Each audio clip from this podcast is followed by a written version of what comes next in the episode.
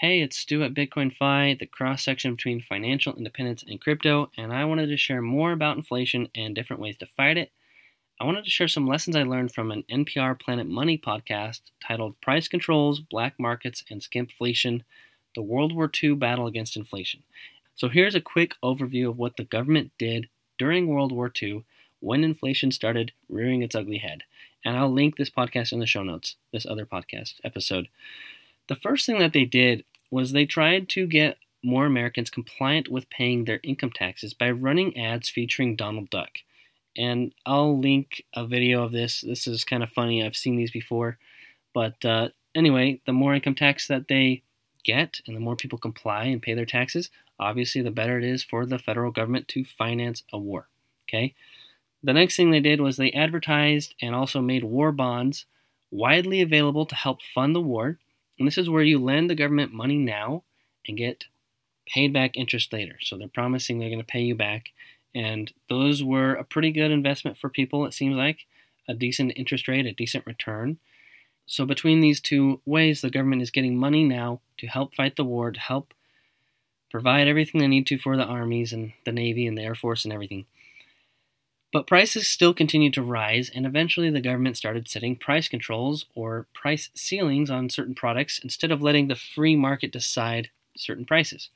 This only encouraged demand because companies couldn't make as much money on the products that they sold because they were limited in the price that they could list things at. So, because they couldn't make as much profit, they kind of slowed production on certain things or they stopped manufacturing those items and started making other things that they could make a profit on or making more of stuff that they could still turn a bigger profit on. So this like compounds the problem. The government says you can only charge, we'll just say a dollar for milk, and maybe to be profitable they need a buck 20. So now they're going to stop making milk and now there's a lower supply, which means there's a higher demand, which would drive the price higher, right? The other way that companies would get around things is they would lower the quality to cut costs. So this is a bad thing. One of the examples was they would sell horse meat or meat with extra bone, basically stuff that did not meet the normal quality that was given before, and this is called skimpflation. So because they could only list meat at a certain price and couldn't turn as much of a profit, they're going to give you a worse product and lower quality. Okay, so this is bad and also they're cutting production. So this leads to rationing. So now more products are becoming scarce, and now products are becoming lower quality, and it's all getting very complicated. So what happened is they sent these ration books to every American household containing stamps with ration points and created this complicated system of assigning ration points to specific products. It's kind of like a game that you played, but I also think you had to like stamp stuff in your ration book to get a product. But if you had stamped everything, then you can't buy that thing. So this is all kind of crazy, but inflation is still going up. So what happened next? There were some black markets that popped up and started selling meat with free markets, like out the back door, basically. Uh, not through the storefront or like butchers like right from the source or ranchers or farmers whatever. So there's these black markets popping up. And so what did the government do? They set up these offices for the price administration department to keep an eye on local stores and report noncompliance. Now there's a secondary issue that started with what's known as the wage and price spiral okay? So the government wanted to hold the line on prices consumption and wages. Holding line on prices is the price ceilings, the consumption is the rationing, and then the third issue is the wages. So, as for the wage and the price spiral, when inflation goes up, your money doesn't go as far, and so people start asking for more raises. I know that's what I did. I was offered a certain raise, and I asked for more, and I got it, kind of. It's going to be delayed a few months, but anyway, I kind of got what I wanted because my money's not going as far, and I brought this up. And so I think a lot of people right now are kind of asking for more money, and if they can't get it, they're jumping ship, right? That's the great reshuffling, the great resignation. But this is a vicious cycle because when you put more money into the workers' pockets, then they have more disposable income where they can go and buy goods. So when they go and buy more goods, that creates more demand. on those goods. And so the price of those goods rises even more. And so, since inflation is going up, since the prices of goods and services are going up more, what happens next? The people ask for more again. So, basically, companies will raise prices to cover the higher labor costs because everyone's asking for raises, which means that there's more demand again, more people to buy more stuff, and the prices rise more. Workers ask for more, companies raise prices. So it's kind of this one, two, three. The prices go up, people ask for more raises, they have more money, they create more demand. The companies will then start raising the product prices to cover their higher labor costs, and, and it just keeps going and going in this vicious cycle. So, this was a time where there were more unions around, and the goal of the government was to get unions to agree to no strikes and also limits on wage increases, and they were pretty successful in that. Nowadays, it's a little bit different. Inflation is the job of the Federal Reserve, but this was before that time when the central government was handling it. Now there's a different entity entirely that's going to handle inflation instead of the central government. Now, people back then were used to being frugal since the Great Depression, but people got sick of all of this stuff and the government intervention. They started doing revenge spending. So, what's the takeaway? Basically, governments are running huge deficits, and this is an advertisement for Bitcoin, which is a fixed monetary supply. It's gone on so long, but at some point it cannot continue like this. I mean, I'm not an expert or anything, but at some point the debt payments are not serviceable and everyone's going to default. The interest rates are going to be too high, maybe, and then the faith in the dollar goes bye bye, and you have to start over again. I mean, I have heard about modern monetary theory. Yeah, I don't know. I have my doubts on that. So I have a list of things that you can do, and we can talk about these points one by one. But here's my list. Number one, be frugal, be patient, consume less. Okay, that's number one. Number two, learn about hedonic adaptation and use this psychology to your advantage. Number three, buy hard assets like real estate, Bitcoin, maybe gold and silver. Number four, buy stocks in good companies. Right now, consumer durables and value stocks are good. Consumer durables is like toilet paper, condiments. Like everyone's going to still buy toilet paper. Everyone's going to still buy soap and shaving cream. So stocks like Unilever, Procter and Gamble, people are still going to buy car insurance, so like Berkshire Hathaway, right? So consumer durables and value stocks seem to do well in inflationary periods. So those companies aren't really going to get hurt. But like if inflation gets too bad, people might not be buying the latest greatest $1500 iPhone. They might be buying the the new SE that is only $430 or the old model, the the uh, 2020 model now should tick down in price maybe to 350. So because of iPhone is a want and not a need necessarily. Or at least the latest greatest iPhone is a want and not a need for most people. Now, number five, ask for a raise, but don't use it. You need to save that money and invest it. Number six, maybe monetize a hobby, create content, listen to the Side Hustle Show, maybe start a side hustle. Okay, there's also a blog about this. Number seven, eliminate consumer debt. Credit cards will kill you if rates rise, they're already killing you, so you don't want it with higher rates. Number eight, you need to optimize your company benefits like your 401k match, your health insurance, your health savings account. Try to have those optimized as possible. Obviously, open enrollment is not for a while. And maybe number nine I would share is travel hacking slash credit card hacking or bank account hacking. There's always offers where you can do some of these things, but this is a dangerous game for some people that cannot handle credit cards you have to know yourself and know your tendencies in order to do this. And so let's break down some of these nine options. So some of these things play really well together. I had on here for number one, be frugal and patient, consuming less. That also ties in with hedonic adaptation, and we'll give a quick overview of that. Ask for a raise, but don't use it. Now is the time to be frugal and patient, consume less. If you can delay a purchase reasonably, you should. So this is where things like Amazon has a checkout with one click, I think, and I think they even patented it. But don't do it. If you are putting together an Amazon order, you should let it sit in your cart for two to five days, I'd say. This is what I do. By the way, I don't have Amazon Prime. I am kind of against it because Amazon is a place you go to now for convenience and not for price. It used to be a very competitive price that you're getting. Nowadays, it's usually not, but they used to be that way, and that's how they just ingrained Amazon Prime into everybody. And so I do not have Amazon Prime, and what I end up doing is when I put together an order, I will sit everything in my cart for a week or two. I do the same thing with Home Depot. I do the same thing with a lot of places because you kind of get it in your mind, oh, I need to get this thing.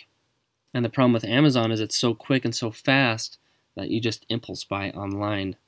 And so what I do is I add stuff to my cart, but I have this rule where I'm just going to let it sit there and wait. Unless it's something truly urgent or truly a need, I will just let it sit there and then in a week you know you might forget that that you wanted that thing and it, and you won't end up spending that money. That happens for a lot of people i'm sure. So again just being frugal and being patient consuming less. Find ways to optimize you know buy in bulk. Uh, now might be a good time you know i do have a costco membership and we do buy things in bulk from costco where we can get a cheaper per unit price. So that's one thing that we've been doing. I have this weird habit, but every once in a while I will see things out on the curb on garbage day, perfectly good things. And I will see them when I'm riding uh, our tandem bike. I usually will ride my kids to school on a, a two seater bike, and they love it. It gives them a good adrenaline rush before the before the day starts, and they love decompressing after school on the tandem bike, or I also have an electric scooter. But anyway, those two things, I will just say, you know, they save me gas and they give me a little workout because I'm biking up a hill every day, and it saves me from waiting in this pickup and drop off line. And the elementary school and the preschool for my kids both are three quarters of a mile, so almost a mile. Round trip, it's a mile and a half, and it's pretty hilly. But anyway, I ride the bike and I save, you know, like an hour of time waiting in line. I can be out and back in 10 minutes for pickup and drop off. And yeah, you might consider if you're remote or you have this option in your neighborhood or one of you stays at home or works from home, if you can start walking a mile to pick up your kid or start biking, you know, to pick up your kid or, or something like that. That's not where I was going with this, but um, that's just one other thing that I end up doing that I'm sure has saved me a lot of money in gas, and not to mention is adding to both me and my children's health. So, what I was going to say though is I will see things on the curb because I am biking through the neighborhood. Um, and I will go and pick stuff up off the curb. I've picked up a lot of things for the kids from like a little trampoline that we keep in the backyard uh, teeter totter lawn chairs. I've picked up bikes, and some of them are in pretty rough shape. There's a few that we've kept and used for our kids that were great, and there's a few that we found a charity that will accept old bikes and they'll fix them up and give them away for free to uh, people that need a bike in the community. So that's a really cool charity, and I get a tax break for basically keeping a bike out of the dump and it gets fixed up and, and it gets reused. So things like that. I try to consume less and I and I do this stuff. I've found perfectly good toys on the curb, uh, both inside and outside toys, things that I can clean up and fix up. I have found a few pieces of furniture that were perfectly fine as well, uh, like garage shelves. Now you do have to be careful that you're not bringing in bed bugs or roaches or something into your home. So make sure that you inspect very thoroughly and are very careful with this before you load something in your car and bring it into your house. But anyway, I've found quite a few things and I can either fix them up and sell them myself or I can donate them. So that's uh, that's one thing I often do or look at, just kind of flipping stuff, right? Or looking for deals on the things that I need. You know, spend some time on Facebook Marketplace if you are going to buy something for example, the, I mentioned that I will sometimes use the electric scooter that I have to take my kids to school. And what I ended up doing was the Segway Ninebot Max. I have that scooter. It costs $950 brand new. I really wanted one, but I did not just go out and impulse buy it. Instead, I checked Facebook Marketplace for about three or four months, and then I finally saw one lightly used, came up for $450, so more than 50% off of the brand new price, and I was able to pick it up, and it's been great. I've put over 550 miles on this electric scooter. So it saved me a lot of gas. It saved me a lot of time picking up kids, and not only that, it's been a lot of fun. There are always deals out there. There's also a lot of Facebook buy nothing groups where people will just give stuff away, essentially. Okay, so hedonic adaptation is a very interesting concept. It's one that I love. There's been a lot of studies that have proven this concept multiple times over. But it basically is just it's almost like a theory of relativity for your finances, for your your life circumstances. But how it works is pretty much everyone has this base level of happiness. Some people are grumpier than others, some people are happier than others. And, you know, I tend to be on the pretty optimistic, happy side. Some people are always just going to be kind of a, a downer or pessimist. But we all have that baseline. And so what they did is they studied people's happiness over a long period of time and they kept track of some of their life events. And inevitably, some of the people, eh, when this was originally being studied, this happiness study, some people in the study won the lottery. And so just imagine like how happy would you be if you won, we'll just say $10 million. You'd be pretty happy, right? And what they found was yes, these people were substantially happier for six months or less. And then they went back to the baseline. Whether they squandered the money or were able to soundly invest it and change their lives for the long term, I don't know. The studies don't really go into that. But regardless of whatever these lottery winners did, the point is is that they adjusted to their newfound wealth, to their to their good fortune. And similarly, some of the people in the study ended up getting paralyzed from the waist down. And you would think, wow, I mean, I, I can't even imagine how I would feel. That would be one of the worst things for me that you're telling me that I can't run and ride bikes and play with my kids. You know, that would be pretty tragic to me. I would definitely hate that. You know, I, I'm very active. I like to ride mountain bikes and dirt bikes, and I want to do all these things. That would be a hard pill for me to swallow. Well, just as expected, whenever this happened to the people in the study, they became very depressed, very sad on the happiness scale. And surprisingly, or maybe not so surprisingly by now, if you can guess where this is going, they went right back to their baseline reported happiness within six months or less. So, what's the point? It's all relative.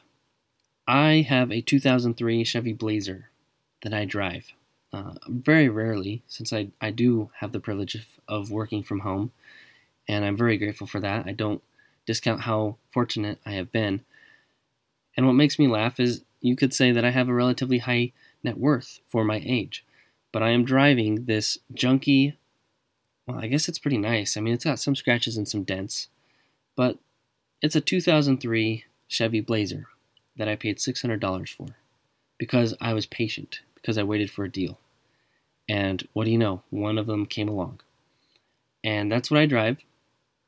And, you know, if I were to go meet up with a bunch of other 30 year olds, there's not a very good chance that anyone would have more money than me. But there's a very good chance that almost everyone would have a nicer car than I do. So that's just kind of the difference. So, in regards to hedonic adaptation, if you took someone well, to say me, let's just say that average me, I'm driving a 2003 Chevy Blazer, and you upgrade me to a 2022 uh, Toyota Tacoma. Ooh, I would love that truck, or a Tundra. You know, I would totally love that. I'd be pretty pumped. That'd be great. I'd be pretty happy. The thing is, is that I know I would become complacent with it. I would just go back to my normal happiness after about six months or less. And it works the other way around. If you have someone that's driving a Tesla Model X or Model S or or a McLaren or a Lamborghini and you gave them my 03 Chevy Blazer, they're not going to be pumped on that that change of scenery, that change in their vehicle. But they're going to get used to it after about 6 months to where it doesn't affect how they feel anymore. And so the whole point of this is just to make you realize that it's all relative and it works up and down. We'll just take this hypothetical person, but you're working your way through college, you got nothing, you got a junky car, and then you finally get that job that you were after uh, right out of college, and now all of a sudden you can afford the payments on a on a Honda Civic, and then you get a little studio condo, and then uh, you you work your way up the company after five or ten years, and your your loans are gone, and you're making better and better money by now, and so you upgrade to a nice starter home for your family, and you get that uh, that new car, and then you, you keep climbing the corporate ladder for 30 years, and hopefully by the end of the road, after all your hard work, you're sitting in a McMansion with uh, three cars that are all brand new and all payments and and uh, or maybe not, but you know that's kind of like what Americans do. Is it's just always upgrade, upgrade, upgrade. Well, I've come to understand that this is not how I want to live my life because it works up and down. We only tend to think up. Um, when I first got out of college, I did have a good job and I had no debt. And, you know, we bought this house. It was a five bedroom, three bathroom house. We didn't even have a kid yet, and we bought this house. Okay? Nice house, nice neighborhood. We were very young to live in this neighborhood, especially as homeowners in my mid 20s. Uh, a $300,000 house. Okay? but we had our finances in order and it wasn't a big deal to us. And the house was 2,400 square feet. Anyway, I was in the middle of my job hopping years, kind of, and I'd gone from a Fortune 500 company to a contract, and I was just getting recruited for a job across the country. And it was a substantial raise, a large relocation bonus, most of which I pocketed, and um, a sign on bonus, and and we pulled the trigger and we moved to a lower cost of living area and we downgraded our life substantially. We sold our nice house that we had put some money into and and we downgraded to a little three bedroom apartment, less than half the space that we used to have, you know, and that's not counting like we didn't have a garage anymore. We sold a whole bunch of stuff. We sold our Corolla, our nice Corolla, and we ended up moving, and then uh, we had one vehicle for a while because we lived right behind a grocery store, so we just walked to the grocery store every day um, so that we could carry back what we needed in our hands with our new baby. And eventually, I got that 03 Chevy Blazer for 600 bucks. And eventually, I bought a condo that we lived in. That was again half the square foot of our former house of 2,400 square feet. We bought a 1,200 square foot condo we put a little bit of work into that condo, updating it. And then finally, we bought a house again, uh, substantially cheaper than our previous home and 400 square feet less. And I've come to learn that I don't want a house that's more than 2,500 square feet. Our house now is like 2,060 square feet. You know, compared to our old house that was 2,400, we've still downgraded and we've got a smaller garage too. Now that part bothers me. I definitely want to have a house with a three car garage one day. But what I'm saying is that sometimes you have to go down to go up. Sometimes you have to downgrade your life now so that you can upgrade your life later. We are living in an inflationary period of time. This is one of those times where you should look. Used cars are selling at a premium. Could I get by with one less car and get a scooter? or a tandem bike or walk a little bit more because I live next to a grocery store. I want you to think about those things that you could downgrade in your life now so that you can upgrade your life later. Okay, so I've gone on enough about hedonic adaptation. It works up and it works down. But 99% of people only care about adapting to an upward plane. And I think it's important to realize that you can downgrade your life and make it less comfortable make it less convenient, and still be happy. In fact, maybe even be happier. And not only that, but you can buy yourself more future happiness by having your finances in control. Okay, let's move on from that. That's a quick overview of hedonic adaptation. So, we're going to talk about buying hard assets like gold, silver, Bitcoin, and real estate. A hard asset is just something that is hard to produce, something that is scarce, something that is rare. Because there is no easy way to increase the supply, hard assets are pretty good. Because what's happened to cause our inflationary environment is that there's been so much money created out of nowhere and added into the economy that that's why cars and homes and, and other assets have gone up in value. It's because they're scarce. So the true hard assets are gold. You can only mine a certain amount of gold per year. You can only mine a certain amount of silver per year. Um, Bitcoin has a fixed monetary supply. Real estate. We're adding houses in the United States at a, about f- half a percent to 1% a year. So out of 140 million homes, we're adding between 500,000 and a million a year. And it's not nearly enough to meet the demand because more than 500,000 or more than a million people are looking for those homes at this point. So, anyway, uh, if you want to get into gold or silver, there's a site called Acre Gold. Although I don't know that that's the best place to do it because the government has a precedent of making it illegal to own gold in the past. And I don't know that I want a paper trail of these transactions saying that I own gold. So I think the better way is to find like a pawn shop or a gold dealer local where you can do cash for gold and you're going to pay a spread. You're going to pay a premium on gold, like 7%. But in theory, it could go up, silver as well. Bitcoin Bitcoin is what this podcast is about and it is somewhat taking market share from gold at this time. And then if you want to invest in real estate in small ways, um, you might not be able to buy a house. Obviously, there's a big barrier to entry into normal what you think of buying real estate is. But you can use sites like Fundrise, which I have used. I didn't totally love Fundrise, so I ended up pulling my money out. But I, I do really like Streitwise. It's a private real estate investment trust, and they pay, I think, an 8.4%, basically a dividend and I own like some of Panera Bread's headquarters, and I've really liked getting those checks every quarter. So that's one way that you can get into real estate. There's a, a bunch of crowd-funded real estate. Yieldstreet is another one I've heard of, and I'll link these in the show notes. So anyway, that's uh, a few ways you can get into real estate. So moving on to monetizing a hobby. You got to be careful not to ruin your hobby. You got to still make it fun. But that's kind of what I've done with this podcast and my blog, and uh, even getting into coaching now, is I like talking about money with people. I like learning about money. So I just figured I'm just going to create content as I keep learning about money. And uh, I think it's really fun. At least it is for me. And, you know, I've made a few referral bonuses here and there. Nothing serious at this point, but it's uh, continuing to grow. I also like the mountain bike. That's one of my hobbies. So what's something I could do?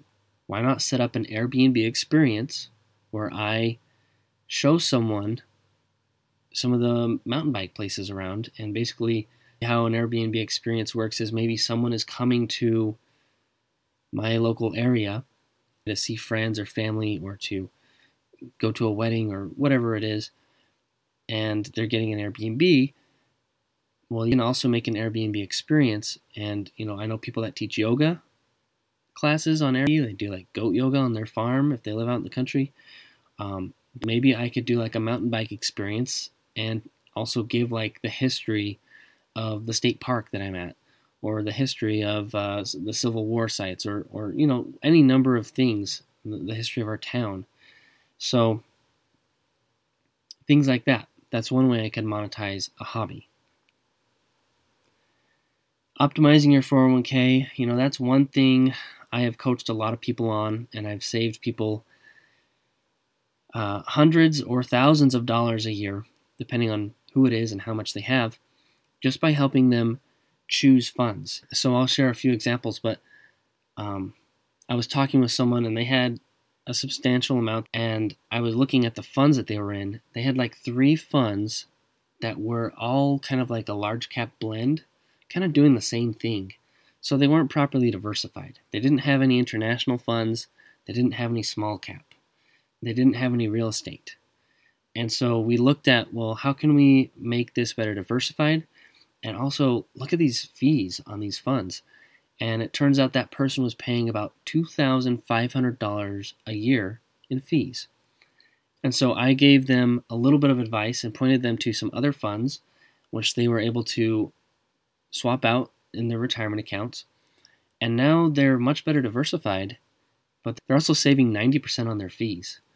So I'm saving them $2,250 a year for the rest of their lives, hopefully.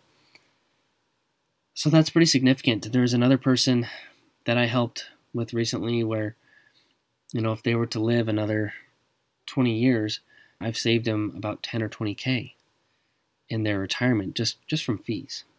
And for that person, it was only you know four or five hundred dollars a year, but now they're only gonna have to pay maybe thirty dollars a year. So anyway, there's uh, things we can do just to look at what's in your 401k or what's what's in your IRA, and find a fund that's going to lower your fees but does the exact same thing as what you already have. Okay, and then last thing is maybe like travel hacking. I know the Chase Sapphire card, when you sign up and, and get the Chase Sapphire, I think they give you, I think it used to be a thousand, but it's six hundred dollars if you spend. But I want to say three thousand, but it might be five thousand in the first three months, and they'll give you six hundred bucks. So if you just spend on like your groceries, gas, and household items two thousand a month, and you spend six thousand in the first three months of having this credit card, well, you're getting $600. So that's a, a good 10% off of your spending in three months. And that beats inflation, right? So, at least at this point, at least the uh, government reported number of 7.9% as of the February CPI, Consumer Price Index. So that's one way, uh, the Chase Sapphire card. There's this other card that I've had in the last year and we got it because it has 0% interest for like 18 months. So it's really good for consolidating your credit card debt, existing credit card debt. So we did a home renovation and we put like $10,000 on this card and just maxed it out. And we just finally paid it off. And what it does is it does 1% cash back on everything, but then it has like a rotating 5% back category. And so right now, January to March is grocery stores, fitness clubs and gym memberships. And then April to June is going to be gas stations and Target. July to September is restaurants and PayPal. And October to December is Amazon and digital wallets. So I don't even know what that is. Oh, digital wallets is anything that you buy through Apple or Google Pay or Samsung Pay or Garmin Pay or whatever you have, smart devices basically. So what they do is they give you 5% back on these different rotating categories. But in the first year of the card, they match it. So I'm at the end of my one year of matching. So for this latest quarter, anytime I go to a grocery store, excluding Walmart and Target, Sam's Club and Costco, but like going to Publix or going to like Albertsons or going to some of these other smaller grocery stores, you're getting 5% back on the card, but then on your one year anniversary, they're going to double it. So in the first year on that category, you're going to get 10%. So if you sign up for this card, April to June, you're going to get 5% back today on your gas and you're spending at Target. And then in a year, you'll get the other 5%. So that could be a good way to save on gas. And then July to September, you're going to get 5% that month on your restaurant spend, and then the other 5% in the next year. So I've got $273 coming to me. That's how many points I've already earned on this card with all the 5% back and and I'm waiting for my anniversary bonus to come back in pretty much any day now. And if you do sign up through my link, I have a referral link and it gives you a $100 statement credit. So that's even better. It also gives me a $100 bonus. So that's a really good credit card. There's a few ways of using credit cards for this but you have to know yourself before you get one of these credit cards. Obviously, you have to have a pretty good credit score, probably at least 680 and up to get like the Chase Sapphire or the uh, Discover card. But those are some really easy ways, like you just start hacking through these credit cards and signing up and getting bonuses. And I've been doing this for years. I've made thousands of dollars off my normal spending on credit cards I'm not going to say that's what makes me rich. I'm not against it like Dave Ramsey. Um, I use credit cards all the time because the consumer protections on credit cards are so much better than debit cards. But anyway, that's just a difference of opinion. I don't have a problem with credit cards and just spending whatever like some people do. So you really have to be careful and know yourself. Okay, I've gone on long enough. I am dedicated to helping you learn how to navigate this inflationary environment and make smart choices to help you get through it and to preserve your purchasing power and maybe even get ahead a little bit. So that's what we're going for. Remember that financial independence is doable, and I'll be back with you soon.